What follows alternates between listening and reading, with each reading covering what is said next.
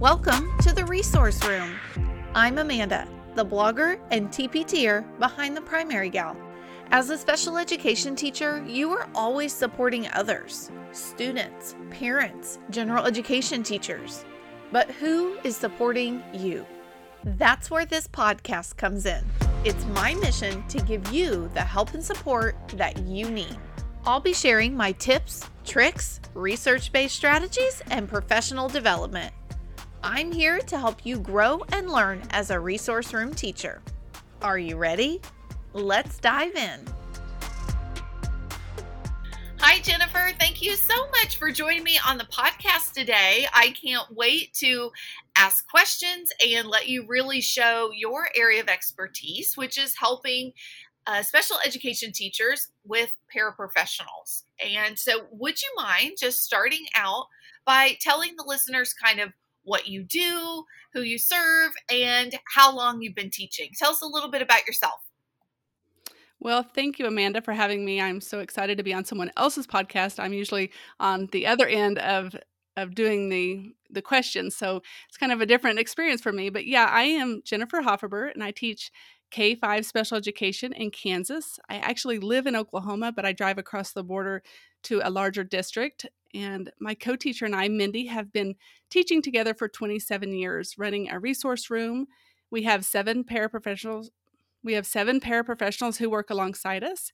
And I have a business where I teach other special educators how to effectively manage their paras who work in their departments through courses, a podcast, and I am a TPT seller.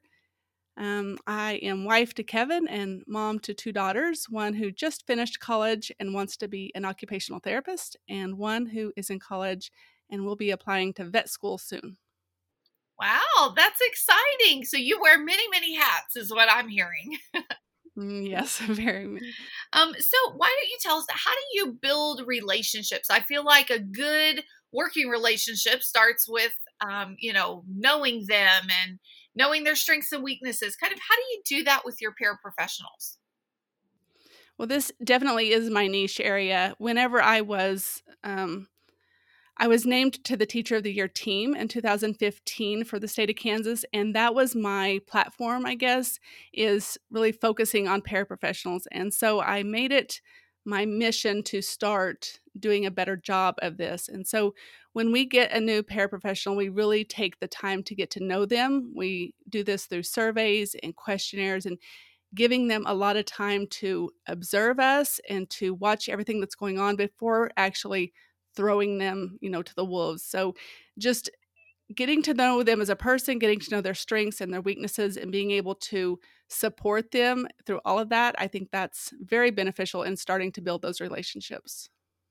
How many paraprofessionals do you have on your team? Maybe even like right now versus, you know, that number sometimes changes depending on the year and the caseload. What does that look like for you? Well, currently we have seven. We've had as many as nine. Um, I used to have, I used to work in a school that had three teachers instead of you know just the two but right now we have seven. Um, that's generally about what we have you know five six seven. When you're running a resource room and you're doing a lot of inclusion you do seem to need a lot more staff but um, i feel very blessed you know that we're always our administration always makes sure that we have the the people that we need. You know other departments might not you know have what they need but i feel like our administration has always been supportive of making sure that we have the staff that we need. That's good. It, it really makes all the difference in the world having the right people in the right places. So, yes, that's wonderful to have admin that supports that. So, how do you begin training them? And, you know, you get to know them, you know their strengths and weaknesses, things like that, but how do you actually train them? What do you do? Well, that's something I had to learn because when I first started teaching 27 years ago, I had not had any training whatsoever in this area, probably like most special education teachers, if not all of them. But it's it's something I had to learn and I used to just give them a schedule and say, here you go. And that is totally the wrong way to do it.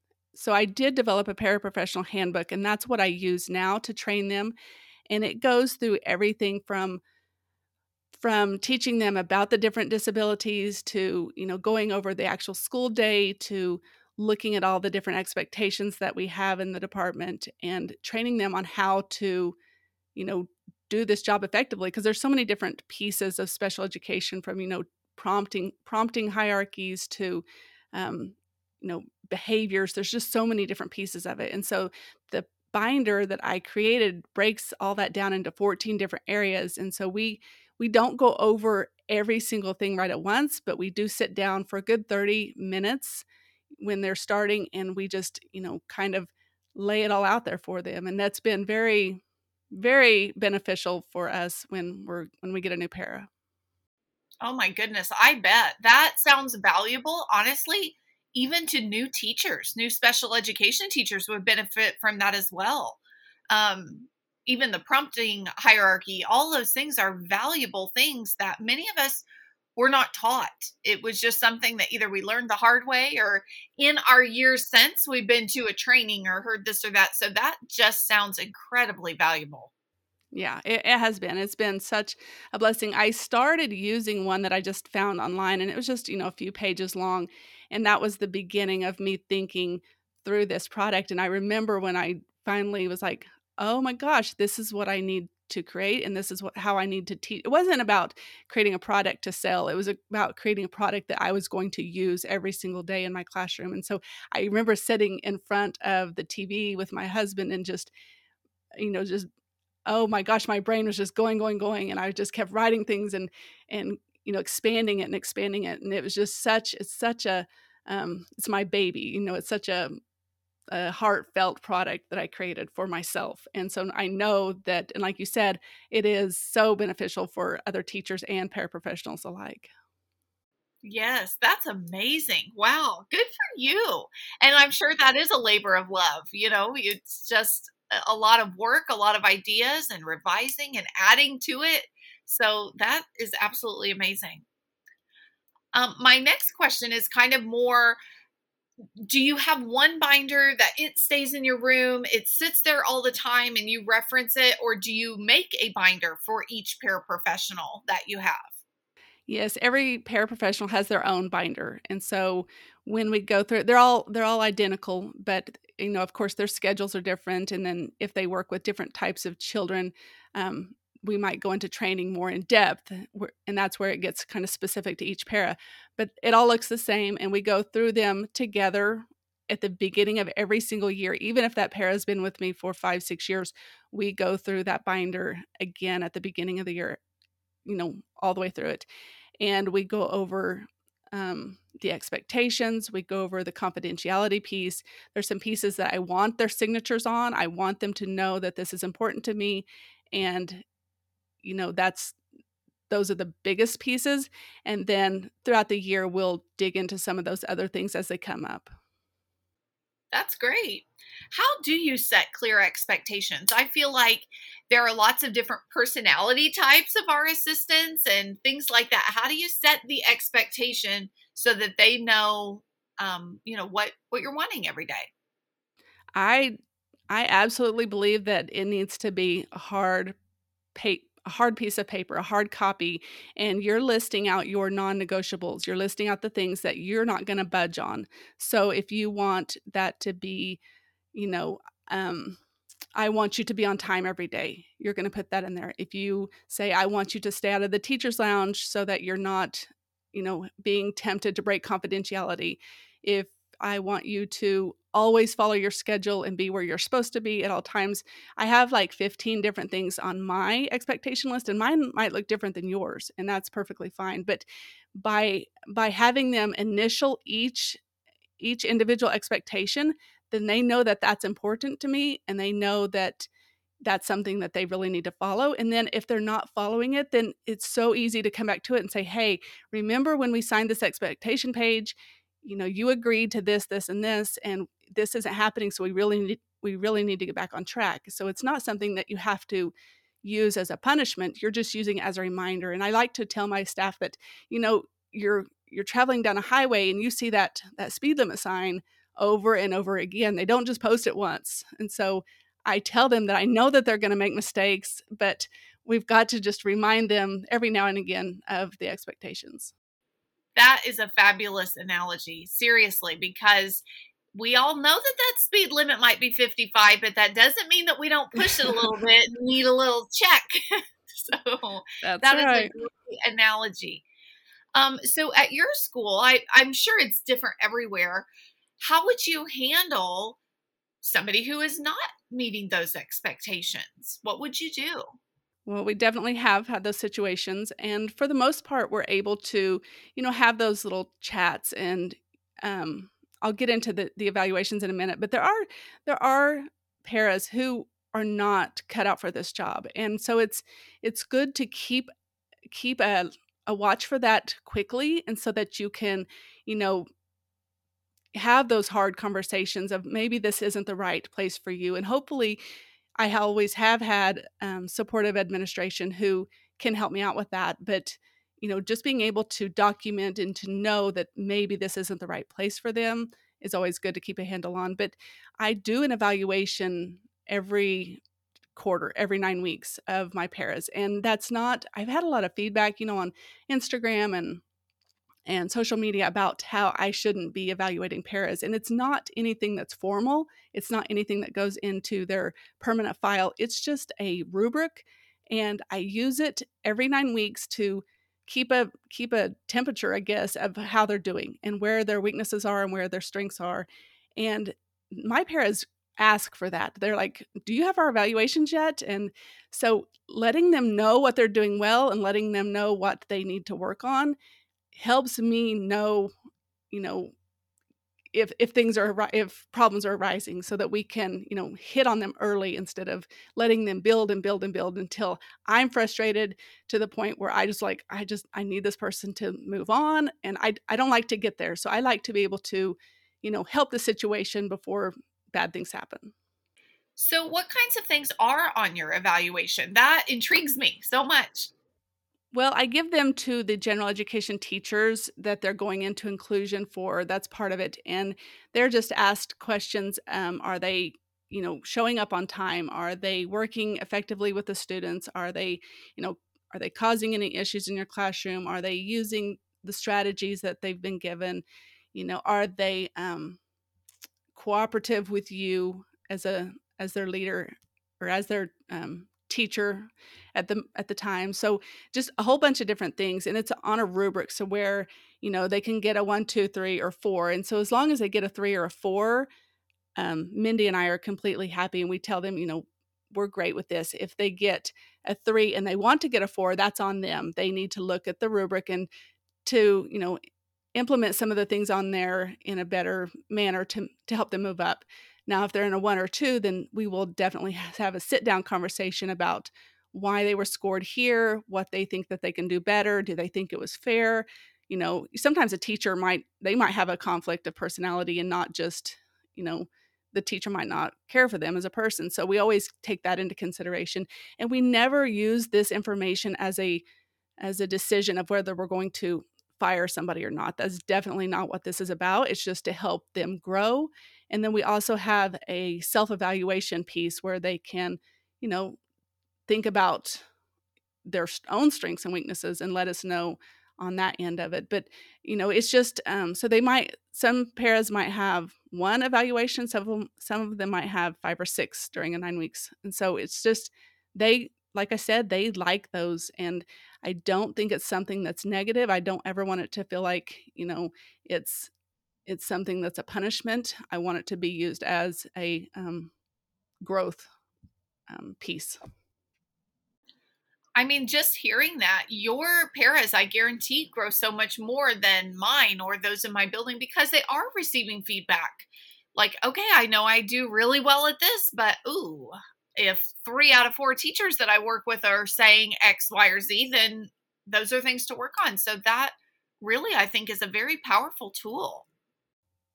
Yeah, it definitely has been. Yeah, and if you've got the right people in the right places, they want to grow, they want to learn, they want to find out how they could better serve and support our kids. So that's wonderful.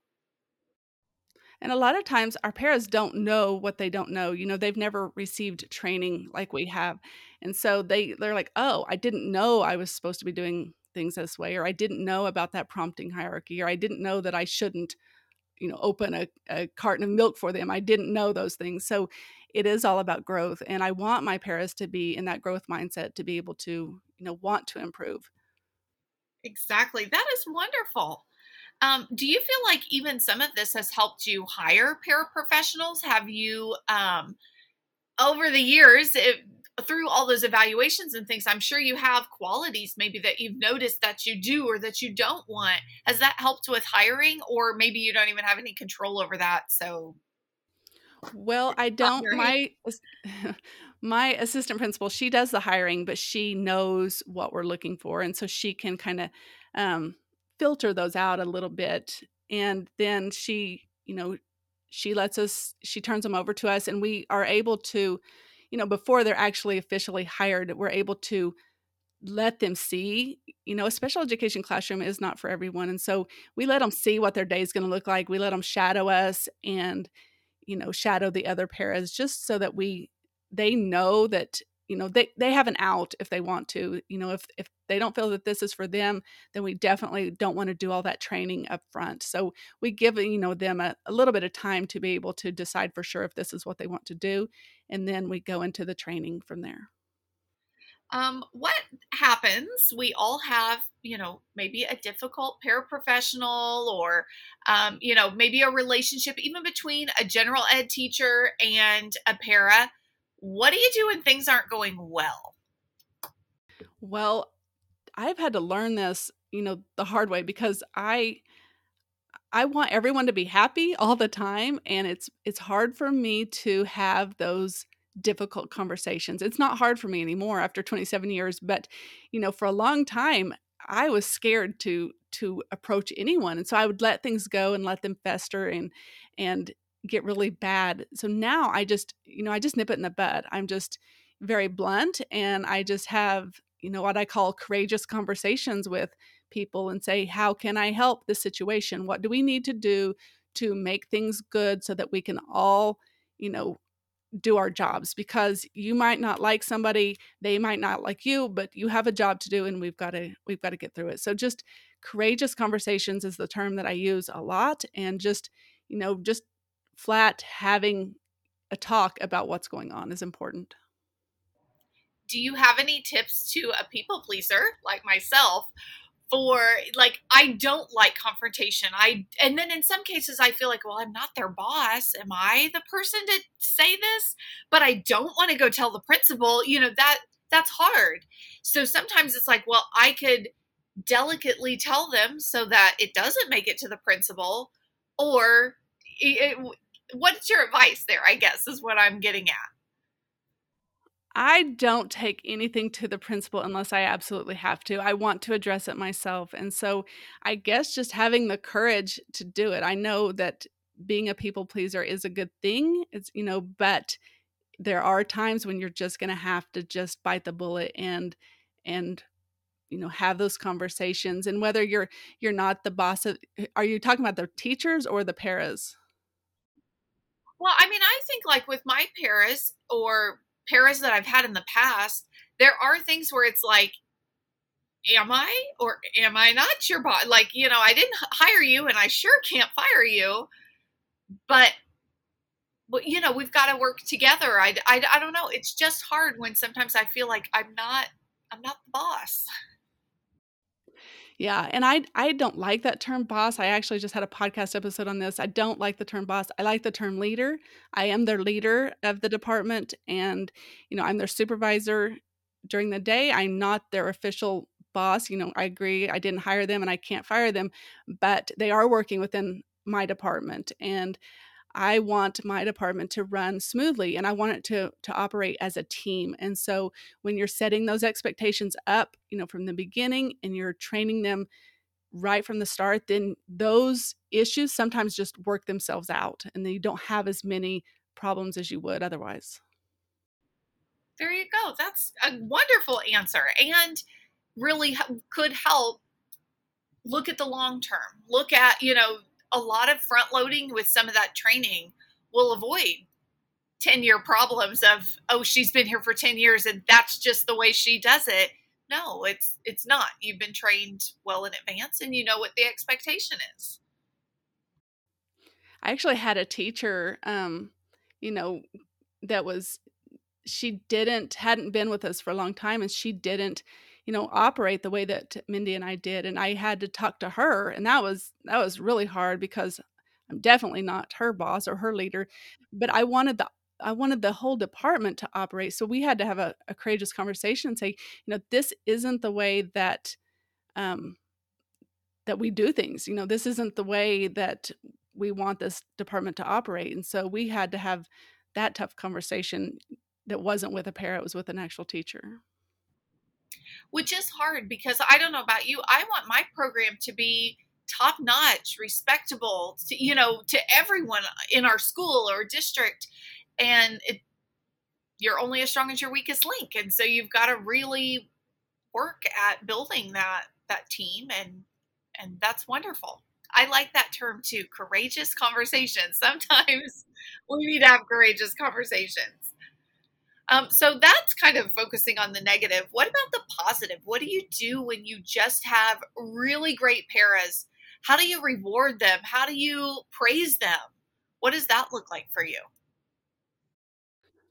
Oh, that that's hard because you financially, you know, things you want to you want to give them everything. You want to you want to provide them with the world. And so it's hard to know what to do but i think just little little affirmations of what they're doing well um, we buy pizza for our staff or pops you know we bring donuts just to let them know that we uh, truly appreciate everything that they do um, we laugh a lot you know we we take time to eat together you know once or twice a month where we're all just eating you know we bring in um, potluck or whatever and we're just spending time as a group and i think that helps them know how much they're appreciated is just when you're you're giving them your time um, instead of just always providing something you know monetary.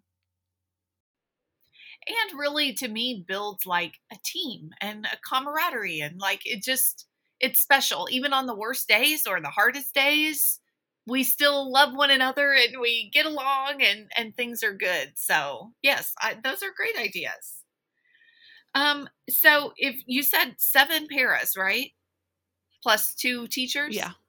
How do you stay organized? How do you kind of keep track of the ins and outs and what uh, where everyone is? How do you stay organized and on top of that well, if if somebody had to ask me a weakness, I would definitely say it's my organization. Be, as far as you know, I don't know paperwork, and I, I have things done on time. I I tell everyone that I'm working about a half a day ahead of myself at all times. But as far as organizing paraprofessionals, I feel like Mindy and I have we have it figured out. And I have had other principals come to me and ask, you know, outside of my building, ask how we do it and to teach their staff how to do it. So I do feel like we have um, a very good system. And that is, you know, when we make the schedule at the beginning of the year, it looks like a Tetris board. You know, it's got all the different oh, colors, oh, sure. everything's overlapping. It's just a nightmare of, um, you know, a spreadsheet.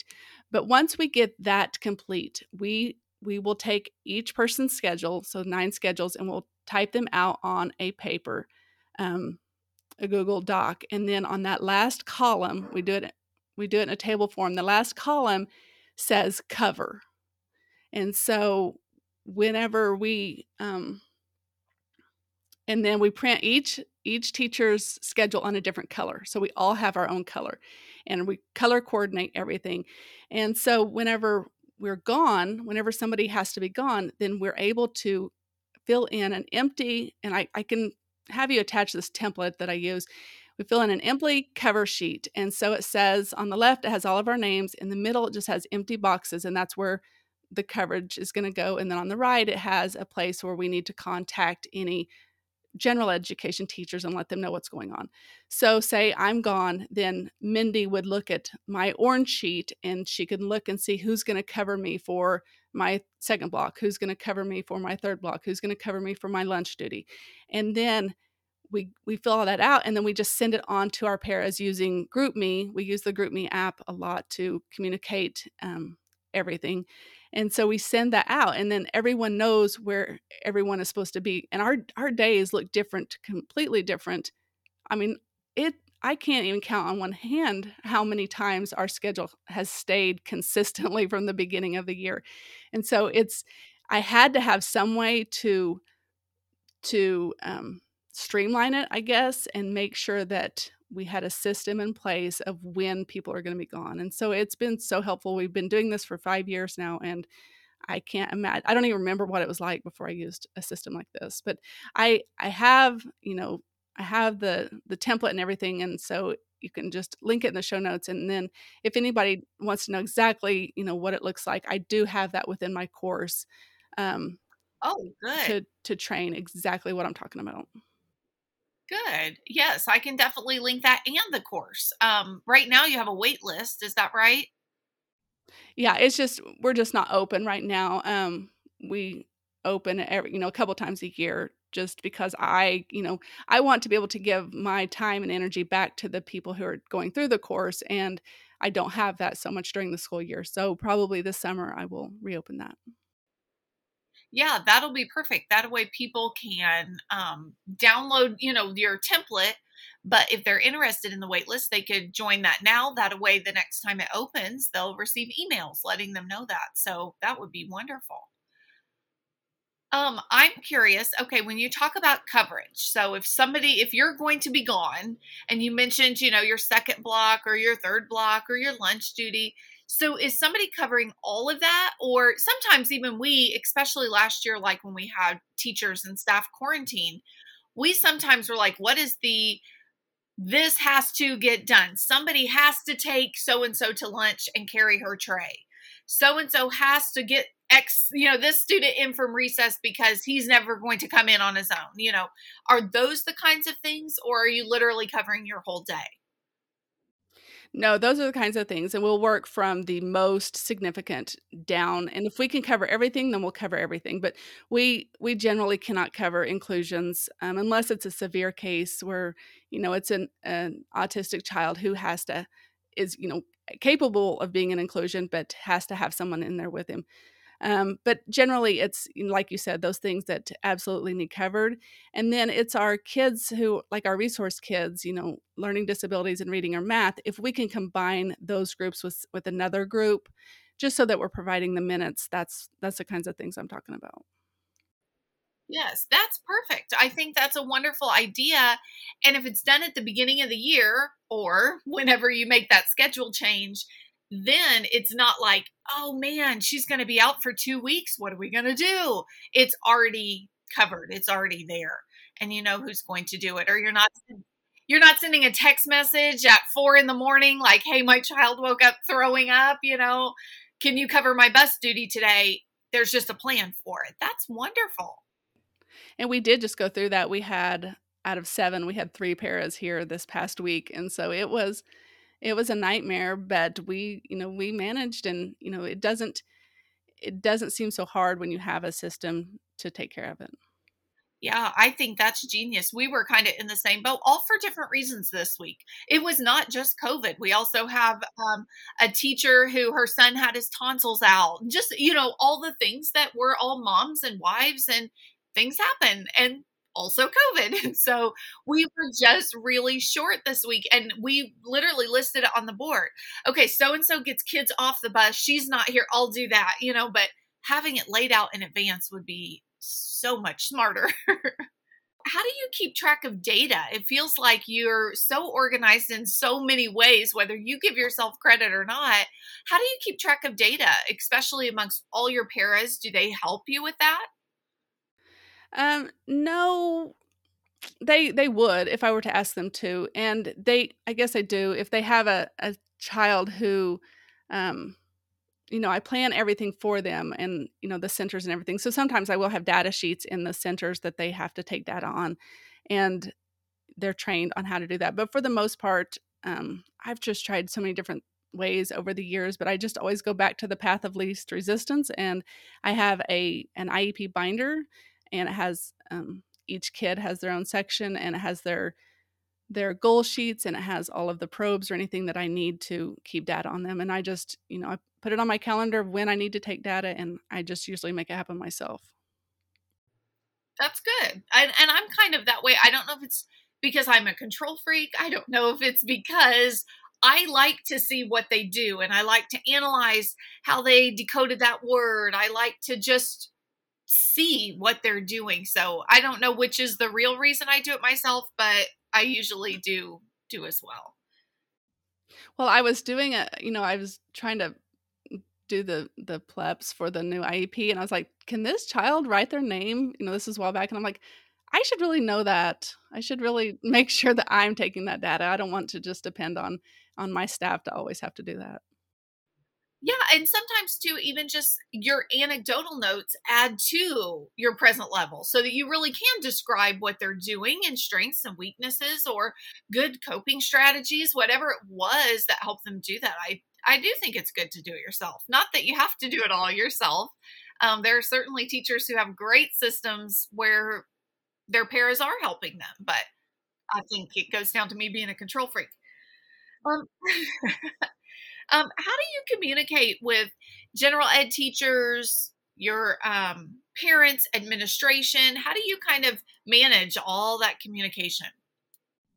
Well, I usually with parents, I I'm totally text. Um, I'm totally in favor of texting. I know that a lot of teachers aren't comfortable with giving that phone number out um, for different reasons, but I've never had a reason. I've never been burned on it, and I've never um, felt that they took advantage of it. So I I text my parents a lot, and for me, it's I get that immediate response. Whereas if you send a note or an email, it might be days or never, you know, that they see it. And right. so I like that. I like to be able to instantly get a hold of them when I need them. And then for for teachers and administrators, it's usually email or texting. And I feel like we have a really good staff. And I feel like because we have taken care of them throughout the years, that they take care of us. And so we have a good relationship and we're able to, you know, respond appropriately when needed. That's good. I text my parents too. And some teachers are just appalled that I would even do that. But I, I told myself when I started teaching, I would do it until it bit me in the butt. And it has not in 10 years bit me in the butt yet. So I just keep doing it. But I agree, it is much easier. And I would much rather from my child's teacher receive a text so that I can like handle a situation right then or schedule a meeting or or whatever in the moment. Like that's you know, that's my preference as a teacher and a parent. So until somebody complains or drives me crazy at three in the morning or something, I'm doing it. Um, do you have any books or things that you would recommend for resource room teachers? You know, I I love to read, but if I'm reading these days, I'm reading to learn more about how to be a better leader and how to improve myself. So I don't really read to learn the you know aspect of teaching special education. I feel like I have had that under control. But a book that has really helped me be a better leader within my department and throughout my school. I do a lot of leadership roles within my school. And so the book Shifting the Monkey by Todd Whitaker has really helped me a lot. It's helped me see that, you know, other people's issues did not need to become my own issues.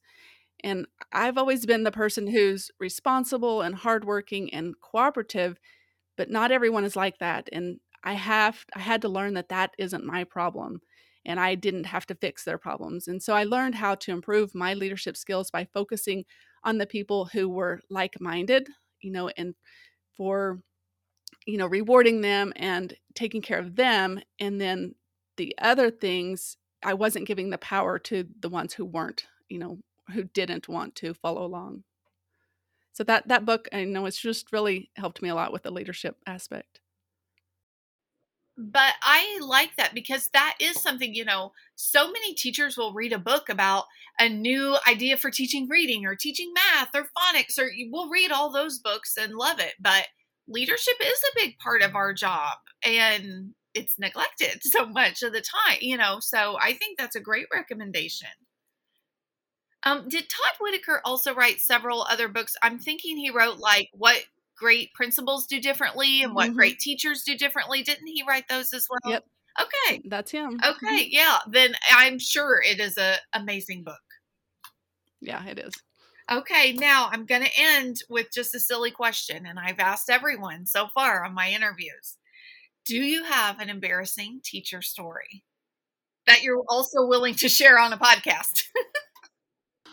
I've had a lot of embarrassing stories over 27 years, I think, but um, one thing I guess I I responding to to emails, you know, when we first got Google responding reply all instead of Oh, reply goodness, yes. got me in a little bit of trouble, yeah, with um, being being sarcastic, and so I've learned to not be so sarcastic. But yeah, that did get me in a little bit of trouble and was embarrassing. But I think the fact that I wore two completely different shoes to a district training Oh, with the superintendent and directors and principals and teachers from all across the district.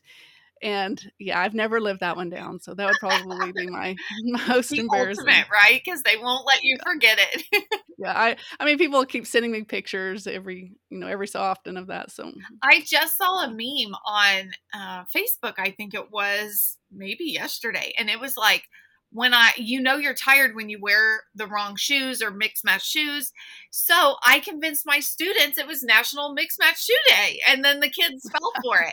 So it's great if you're in the classroom. If you're at a district training, though, yeah. they don't. So when I had my teacher of the year visit and, you know, my team came to my district and we had all of the kids in the school participating, they got all of the school Oh. all of the kids within the school wore different shoes yeah, Oh in my honor of me. So, yeah, That's hilarious. at least I'm memorable for something, That's I what I guess. was gonna say. They're not forgetting you. Right. And the fact that you let him poke fun at you just shows you're meant for special ed, right? Like you can roll with it. Yep, Fine. that's right. Well, that's good. Thank you so much for being here today. It, you're wonderful and such an asset to my listeners. And so I would love for you to tell people where they can find you. You're on TPT, you have courses, podcasts, a blog. Where where can they find you and what will they find when they go there? Well, again, thank you so much for having me. It's been a pleasure talking with you. Um, they can find me at spedprepacademy.com, and that'll lead them to just about everything. Um, you know, I just, my work, that everything that I do is to support teachers in working with their paraprofessionals. And, you know, I do have products on TPT for all different kinds of things, but the the para aspect is my favorite and it's what I promote and it's it's usually what I'm talking about on social media. And so I'm on Instagram as Sped Prep Academy, Facebook, everything. So, you know, just find me there. Yes. And I did a little stalking before I interviewed you because it, and it's amazing. Like I could have scrolled and scrolled and read and read because it's just so much and about a topic that is a real issue. It's a real thing. The success or the failure of your program really hinges on the people that are working with you. And so just grow, kind of growing and stretching that muscle, I think would really, really help teachers. So definitely, definitely something that people need to check out. No, thank you. Yes, thank you. And you have a great day. Thanks so much for being here with me. we'll talk to you later. Bye. Well, my friend, that's a wrap. Thank you so much for listening to the Resource Room podcast. I truly, truly love to help and support other special ed teachers. Because of that, I run a Facebook group just for us. Search the Resource Room and request to join. You can also check out my website, theprimarygal.com, for blog posts, pictures, and more information. Until next time, have a great week.